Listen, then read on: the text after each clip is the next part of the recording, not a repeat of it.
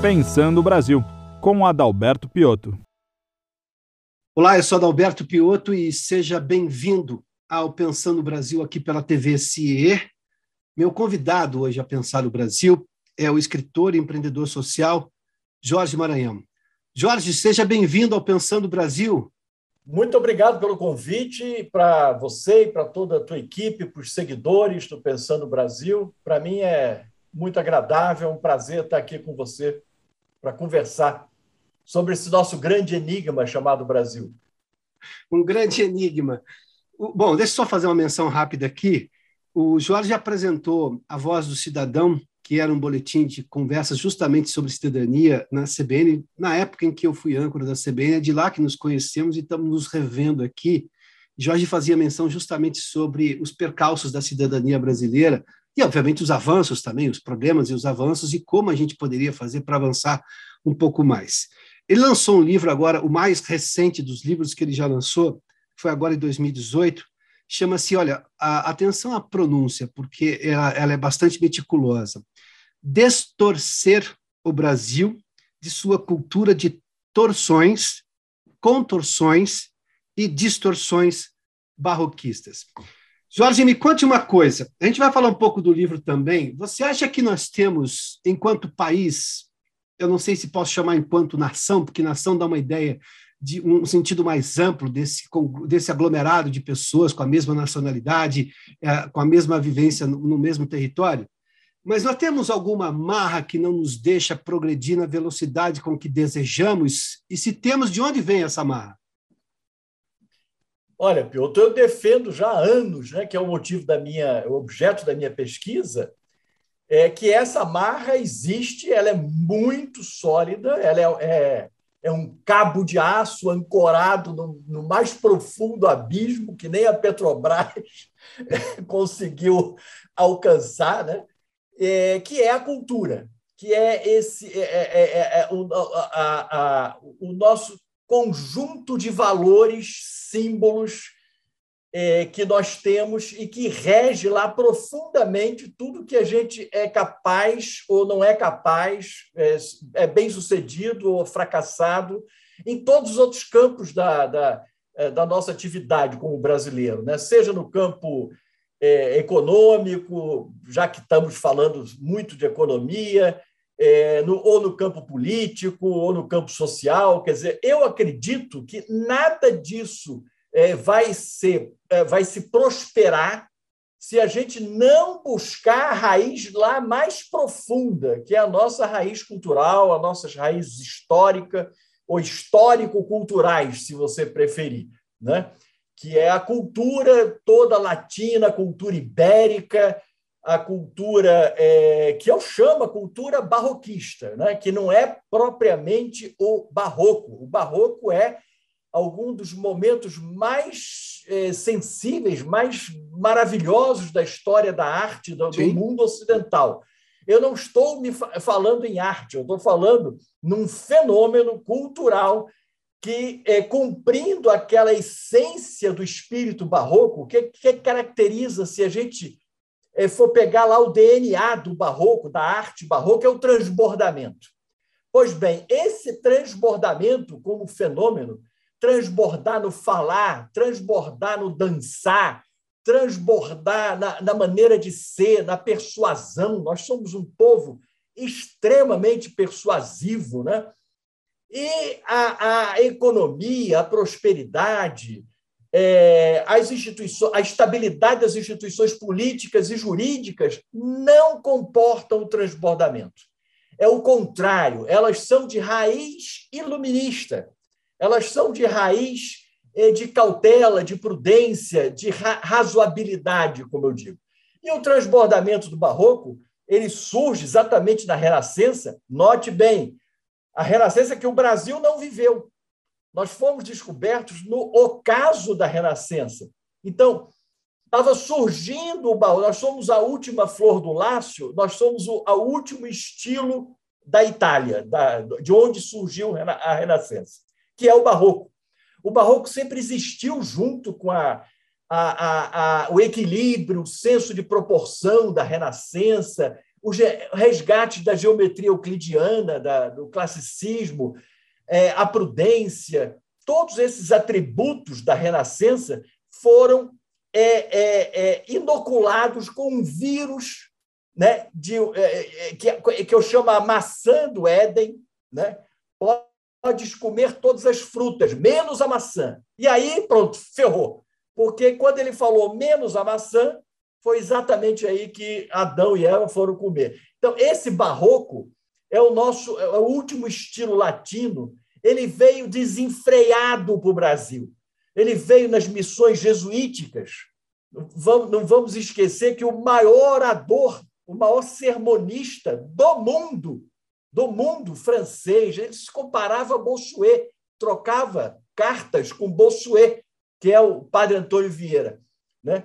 A, a, a, carta de Pero Vaz Caminha, nosso, nosso, nosso atestado de, de, de nascimento, é uma Sim. peça do, de descrição barroca. Não é uma peça de descrição razoável, racional, equilibrada, daquele, da, daquela, daquela fonte de enriquecimento de, que, que o português estava procurando para pagar a despesa da viagem. Né?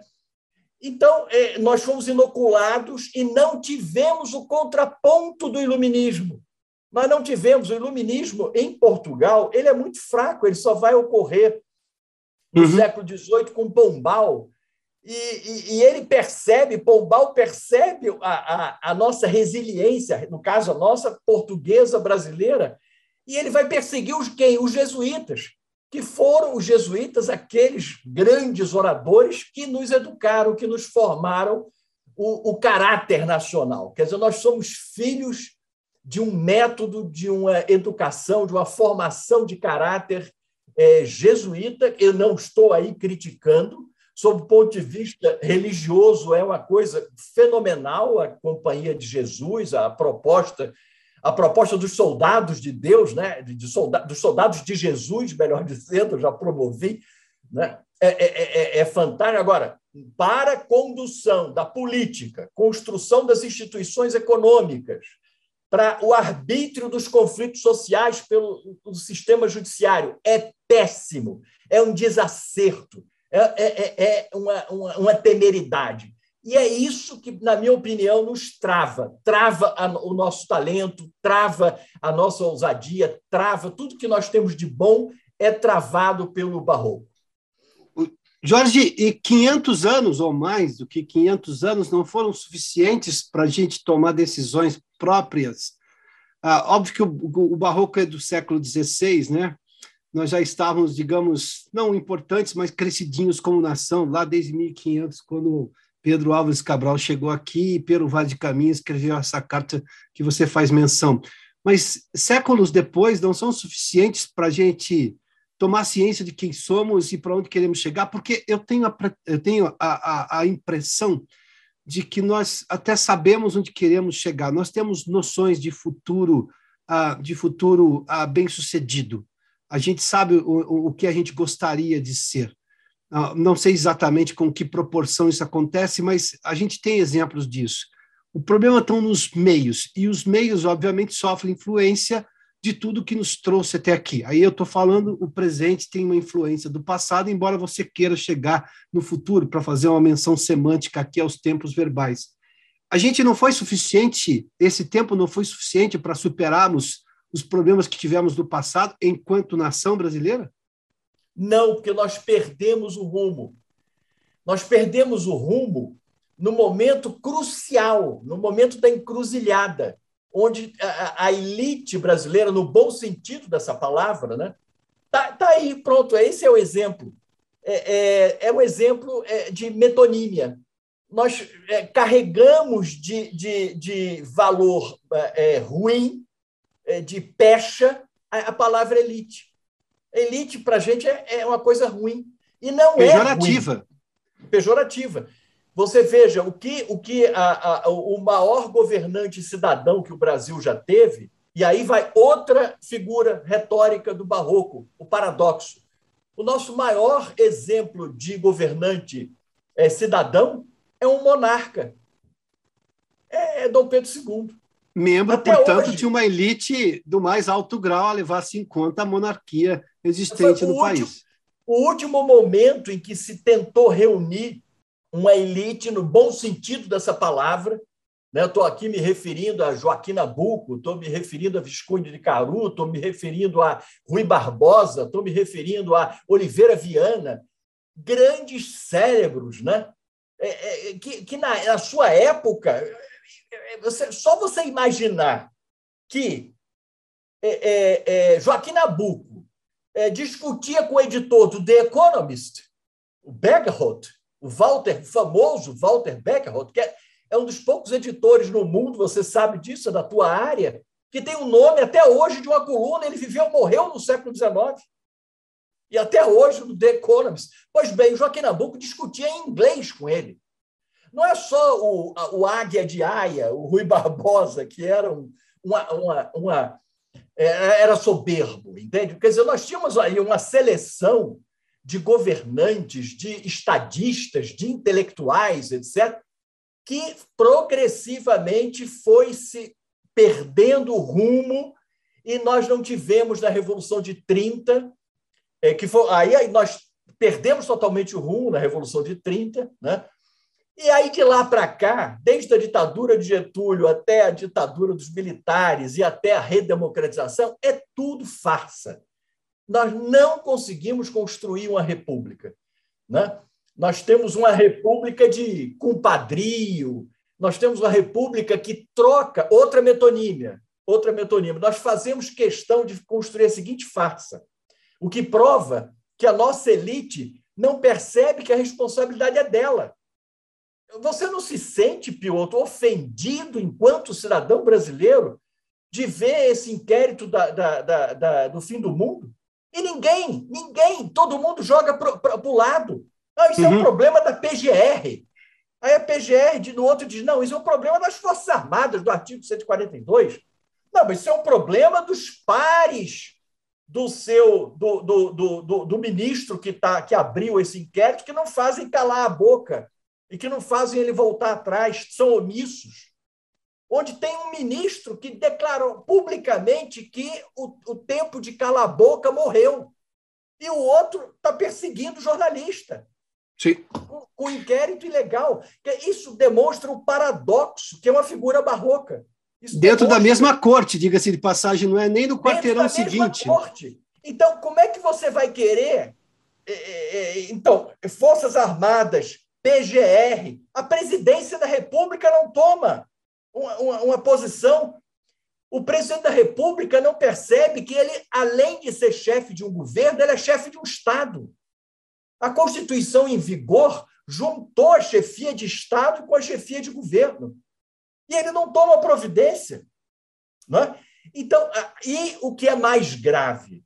As lideranças nacionais do empresariado, sobretudo do empresariado, né? as lideranças intelectuais, né? as lideranças acadêmicas, as lideranças científicas. Né? Nunca nós tivemos um cientista é, é, no status de ministro. E o que, que esse cientista fala sobre isso?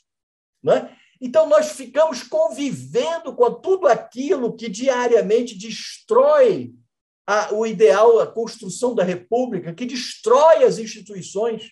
Na minha opinião, o, o, o Supremo Tribunal Federal está sendo destruído. Como disse o ministro Joaquim no embate com o ministro é, é, Gilmar Mendes há, há, quanto? Dez anos atrás. Piotr, mais de dez anos, 2009, o ministro Joaquim disse: o ministro Gilmar está destruindo a credibilidade do, do sistema judiciário. E ele estava certo. Me desculpa, ministro Gilmar, eu, senão eu tenho que pedir desculpa, senão eu vou ser preso também. Né? Tem que pedir desculpa.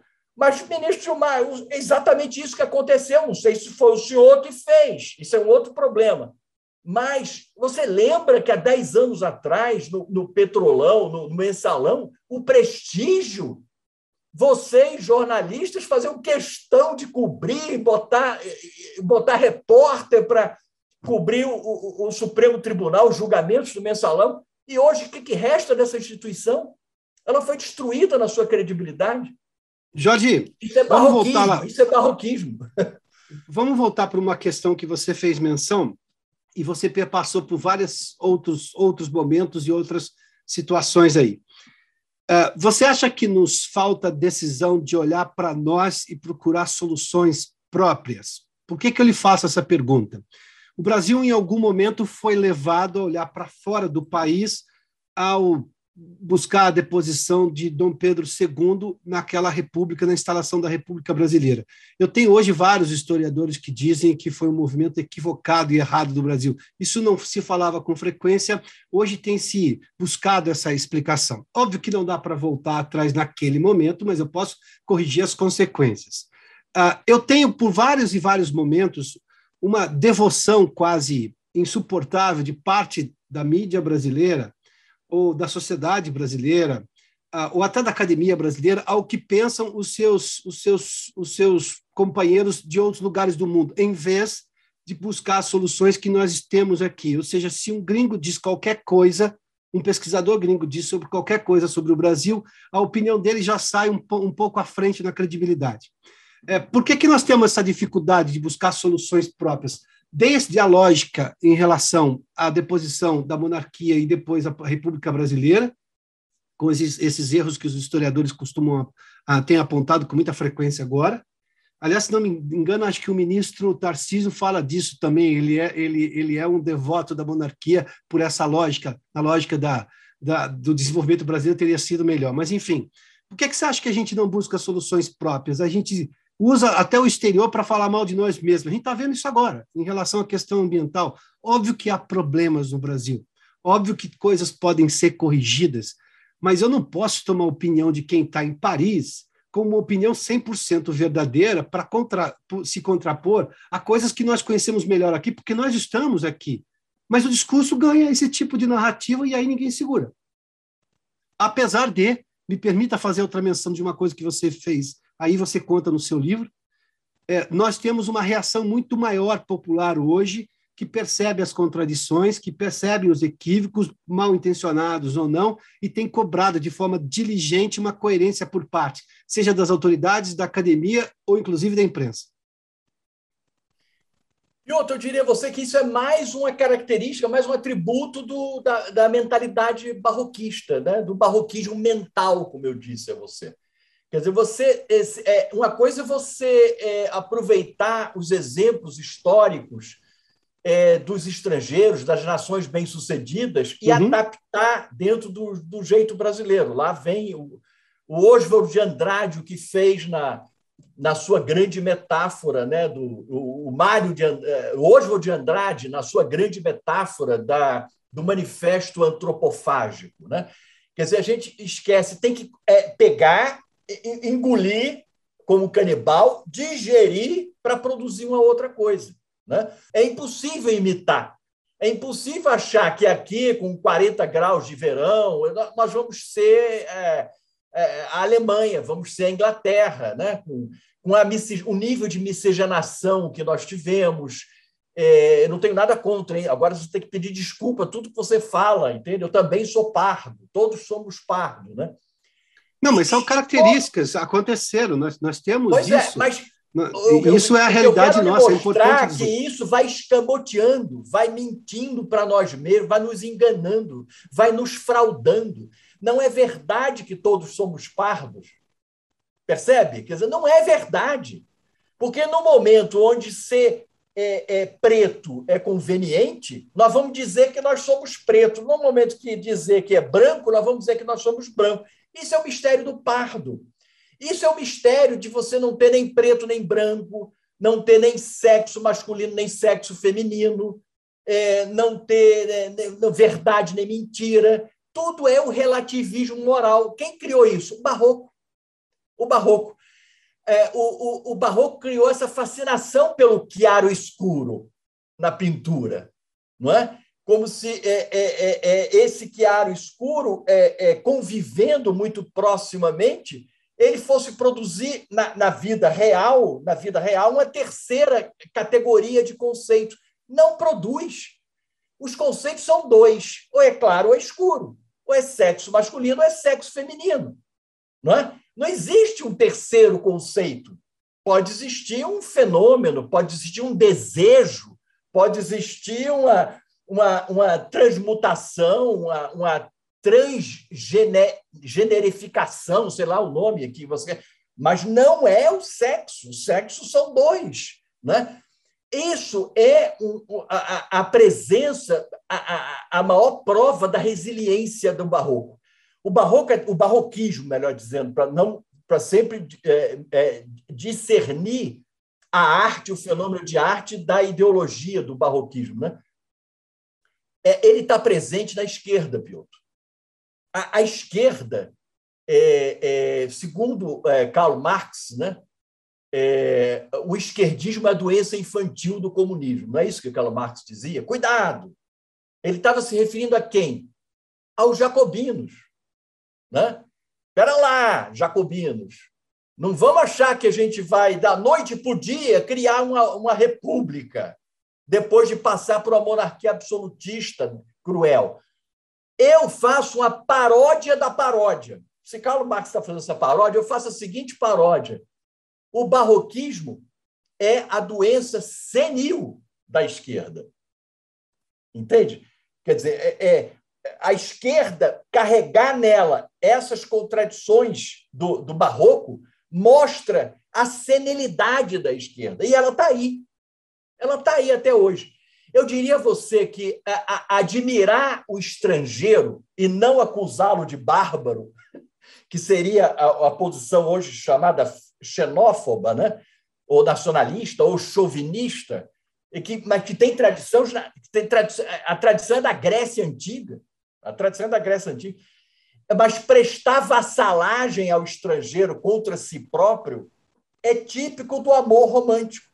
O, o, o romantismo, que nada mais é do que a tentativa de esticar o barroco até o século XIX, o romantismo é barroco, ele é uma vassalagem ao estrangeiro. O que o estrangeiro, o, o, o homem romântico, o estrangeiro, a priori é melhor do que o conhecido. O desconhecido é melhor do que o conhecido.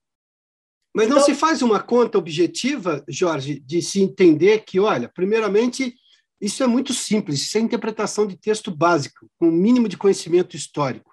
Eu tenho diferenças neste país em relação a outras nações do mundo.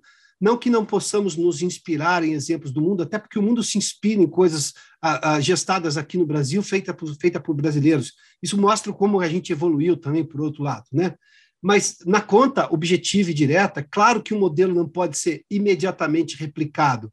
Você não consegue, às vezes, replicar de uma região para outra no mesmo país, que fala a mesma língua, que está lá há tanto tempo convivendo junto. É, essa conta não chega rápido, e outro, o lado racional se não está funcionando, por que, que eu estou insistindo nessa tese? É, obviamente que eu tenho problemas disso na esquerda, é, em algum momento lá na direita eu também tive esse tipo de problema. Eu nem sei se o conceito de esquerda e direita no Brasil são muito claros, né? Porque isso ficou também, tal como as, as expressões foram vilipendiadas, acho que essas também não fugiram muito a, a, essa tentativa de acabar com a lógica semântica das palavras e o significado real delas, o que elas significam. Mas as pessoas não fazem conta de que tá, determinada coisa não está funcionando e outra eu, eu tenho sempre a, a, a, lógica, Jorge, me permite, que nós, nós, nós temos muito tempo já como país. A gente não dá para culpar o passado.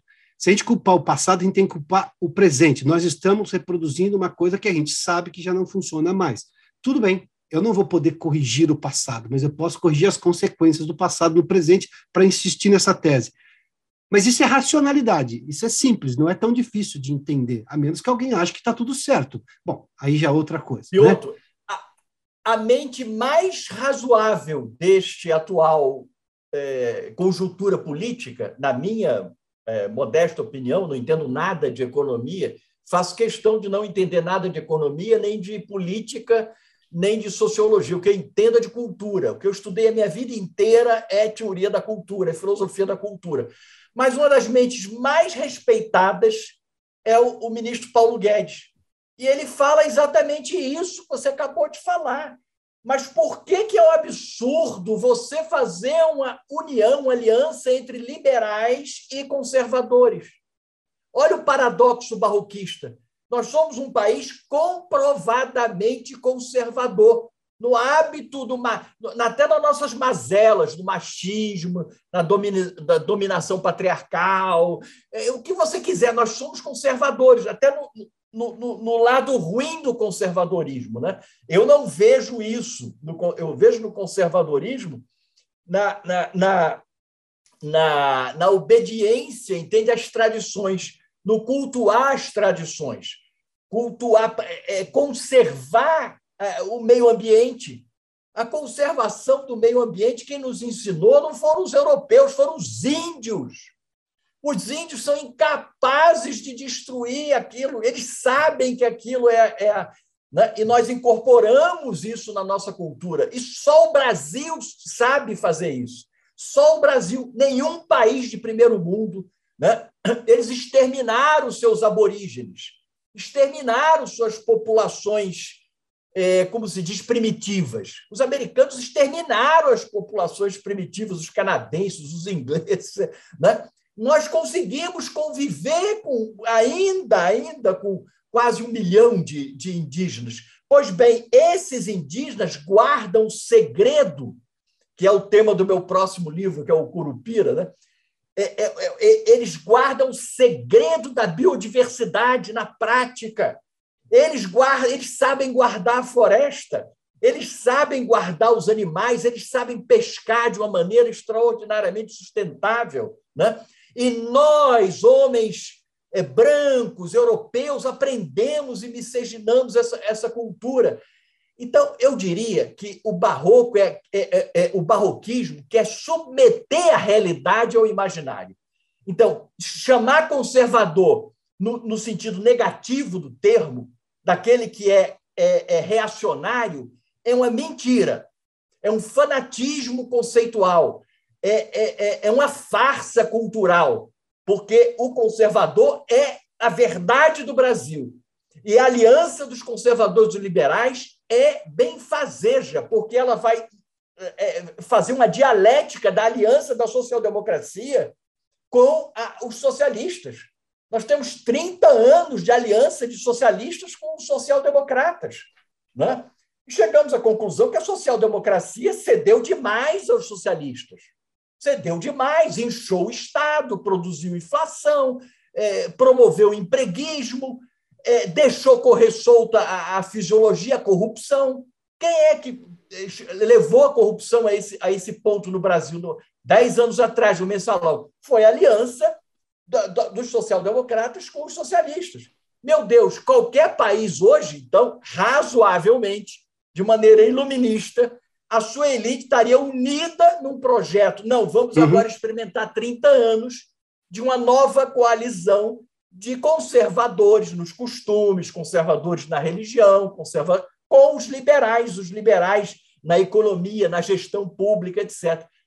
Não Jorge. existe nada mais razoável do que isso. Isso é extremamente razoável e nós estamos tratando isso de maneira farsante, irônica, tirânica, é, mentirosa. Estamos mentindo para nós mesmos. Jorge, deixa eu lhe fazer a última pergunta com dois pontos de vista. Parte dos nossos problemas, se você me permitir aqui colocar um conceito, o qual eu defendo, é que nós temos uma baixa sensação de pertencimento a este país. Sim. Se a gente olhar, hum, as pessoas tinham uma dificuldade Baixa se dizerem, é, de se dizerem brasileiras. Ah, eu sou descendente de não sei. Tá, tudo bem, e ninguém está negando isso. Por favor, você tem origens familiares, tudo bem. Ou, ou mesmo o, o movimentos a, a, de qualquer outra natureza, você sempre busca a sua origem, mas não como motivo apenas de orgulho, o que é nobre, é como motivo para se separar deste grupo no qual você vive chamado brasileiros. Né? Eu, eu tenho notado isso, embora sejamos justos, isso está melhorando muito. Nós estamos tendo uma sensação de pertencimento muito maior do que tínhamos muito tempo atrás. Tudo bem, é um processo de avanço. Se a gente olhar hoje para a realidade brasileira, a gente tem essas pessoas se sentindo mais brasileiras e elas estão lutando mais por um país. Até porque, em algum momento, está se valorizando mais as conquistas que tivemos sempre, as que tivemos recentemente, mas eu estou dando valor a elas. Nós temos, por exemplo, não há brasileiro que não reconheça a conquistas como a capacidade do agronegócio brasileiro, embora tenha uma parcela que critique isso de maneira irracional. Mas muito isso. mais gente reconhece a importância, porque ali tem pesquisa, E pesquisa é coisa de primeiro mundo, e nós somos de primeiro mundo no agronegócio como nenhum outro país no mundo. É, é, se a gente levar em conta a quantidade, é impressionante que se tem de pesquisa. Por um órgão criado, e aí para não demonizar certos momentos do país, durante o regime militar, a Embrapa, diga-se de passagem. E produz, e produziu ganhos para o Brasil como um todo, depois da redemocratização e agora e tudo mais. Né? A gente está conseguindo dar esse passo de, de, de, de ter sensação de pertencimento maior, mais consciente, ou seja, justificando, porque nós temos cientistas brilhantes aqui. Alguns eu entrevistei nesse mesmo espaço. Eu vou citar a doutora Maiana Zatz, por exemplo, doutor Paulo Saldiva, enfim, mas são vários. A gente tem gente de ponta no mundo e que está aqui, que insiste no Brasil, que está no Brasil, que gosta de se dizer brasileiro. A gente vai ter esse passo maior a partir de agora, e eu digo que é uma sensação de pertencimento não ufânica, mas é, é, não ufanista, perdão, mas verdadeiramente consciente, porque isso dá sustentabilidade para esse crescimento maior no futuro. É, não tenha dúvida. Não tenha... Isto é o primeiro fruto dessa aliança de liberais com conservadores. Nunca neste país a sua geração, que é mais nova, nem a minha geração, teve orgulho de botar a bandeira auriverde na janela. Só isso que eu quero dizer. De sair de verde e amarelo. Nunca! Nós somos filhos do, da, do progressismo revolucionário esquerdista. Nós somos, é, vivemos numa universidade aparelhada pela ideologia de esquerda. Eu, quando estudei o mestrado em filosofia, tinha 22 doutores. 21 eram de esquerda. Suadizan. Se você voltar para lá e perguntar, eles agora têm vergonha até de dizer. Isso é um progresso extraordinário, Piotr, do ponto de vista cultural. Quer dizer, não é assim mais, a gente não está cego, a gente está percebendo, entende? Que é importante, sim, sob o ponto de vista da cultura política, da construção da civilização brasileira, haver uma alternância de poder, porque isso é uma cláusula pétrea dos direitos humanos que começou com a Carta Magna, a Revolução Gloriosa, passou pela Revolução Francesa, a Revolução Americana, minto, a Revolução Americana, a Revolução Francesa. Então, e, e, e pela vitória é, é, do mundo ocidental contra os totalitarismos. Então, é fundamental é, esse abençoar e chamar as elites. Nós estamos começando a ter, sim, você tem razão, a mesmo sentido de autoestima e de amor à pátria e de, e de civismo que nós tínhamos no Império, né? com aquele, aquele imperador é, cidadão republicano que viajava de cartola e terno pela Europa e pagava o hotel dele com o dinheiro dele, com o estipêndio dele da coroa, que dava bolsa bolsa para José de Alencar desenvolver os, os romances dele, dava bolsa para para o Carlos Gomes fazer ópera na Itália, fazer ópera Lo Schiavo, e era ópera romântica. E essa autoestima, é, Pioto, essa autoestima está voltando sim. E eu diria a você é, que ela é o primeiro produto cultural dessa nova experiência nossa de civismo, de patriotismo, que foi produzida por essa aliança que o Paulo Guedes é, é, é, é, se refere. Que, exatamente, ele é o maior defensor dessa união entre conservadores e liberais, né? Conservadores nos costumes e liberais na economia. É essa lógica que ele defende e já defendeu com muita frequência, diga-se passagem que você fez menção aqui. Uh, eu preciso fazer menção novamente aqui ao último livro lançado uh, pelo Jorge Maranhão, é, em 2018, inclusive, eu vou de novo me ater à pronúncia correta das, das expressões, porque ela é meticulosa. Vamos lá. Destorcer o Brasil de sua cultura de torções, contorções e distorções barroquistas. Jorge, por que editora? Esse livro esse livro está à venda nos sites de venda de livros aí? É, tem alguma coisa tá, para chegar tá mais fácil? Ele, essa versão que eu te mandei, a versão de e-book, está no Amazon. É só procurar lá pelo meu nome, que vai aparecer na Amazon, está na loja também da Saraiva, virtual. E o livro físico, que é esse aqui, eu não sei se você está vendo. Sim, estamos vendo, sim. Destorcer o, o Brasil. O livro tá físico, ele está, como toda crise editorial brasileira, mal distribuído, mas você encontra na Travessa e você pode encomendar pela, pelas, pelas grandes livrarias que eles é, mandam uhum. pelo correio, né? Atravessa é, a livraria da Travessa no Leblon, é essa daí que você está fazendo menção, é isso, né? É, mas é, também tem a Saraiva em São Paulo. E, e, tá. E, eu, e eu também posso entregar. Eu tenho uma cota aqui. Quem tiver interesse de ter o livro físico autografado, eu posso mandar pelo correio, não tem problema nenhum. Se entrar no site da Voz do Cidadão, é www.vozdocidadão.com.br, você consegue o livro é, tranquilamente. Até para falar uma vez mais com o Jorge Maranhão. Jorge, muitíssimo obrigado pela gentileza da entrevista aqui ao Pensando no Brasil, viu? Obrigado muito. Agora é um tema muito grande e que é, esse teu nome é, do teu programa Pensando no Brasil é, requer mesmo, né? tem, tem bem o sentido disso, né, Piotr, de, de buscar um outro campo de exploração para entender o Brasil, que, na, na minha maneira de ver, tem, nós temos que aprofundar esse, esse entendimento, essa pesquisa cultural. Né? Porque eu diga-se de passagem, eu tenho nesse livro uma bibliografia que eu pesquisei de, de todos os grandes brasilianistas brasileiros, uhum. e por incrível que pareça, eu citei aqui vários, né? é, e, inclusive os que eu sou mais apaixonado, que é Sérgio Buarque de Holanda, né? É, é, e, e, não tem essa, é, é, essa, essa sacada né? do que, que é o barroco levado na, na, na justiça? É o juridiquês, né? é o garantismo, é o processualismo que impede a justiça funcionar. O que é o barroco levado na política, na cultura política? É a farsa, é mentir para o seu, não obedecer ao desejo, ao voto do seu eleitor, né? É ser representante de si mesmo e não do outro, né? Que, que te elegeu, né? E por aí vai, quer dizer, é tudo sempre muito barroquista, né?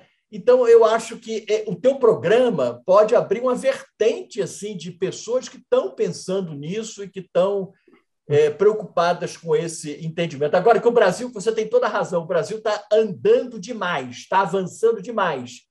Eu só queria que a mídia acompanhasse um pouquinho isso. Se não acompanhar, será empurrada de alguma maneira, porque o progresso normalmente, o progresso social, sobretudo, não espera muita gente, então ele empurra todo mundo. Jorge, brigadíssimo uma vez mais pela gentileza por Obrigado nos ajudar aqui a qualificar o debate nacional. Obrigado. Obrigado a você. Este programa tem um apoio institucional do CIE.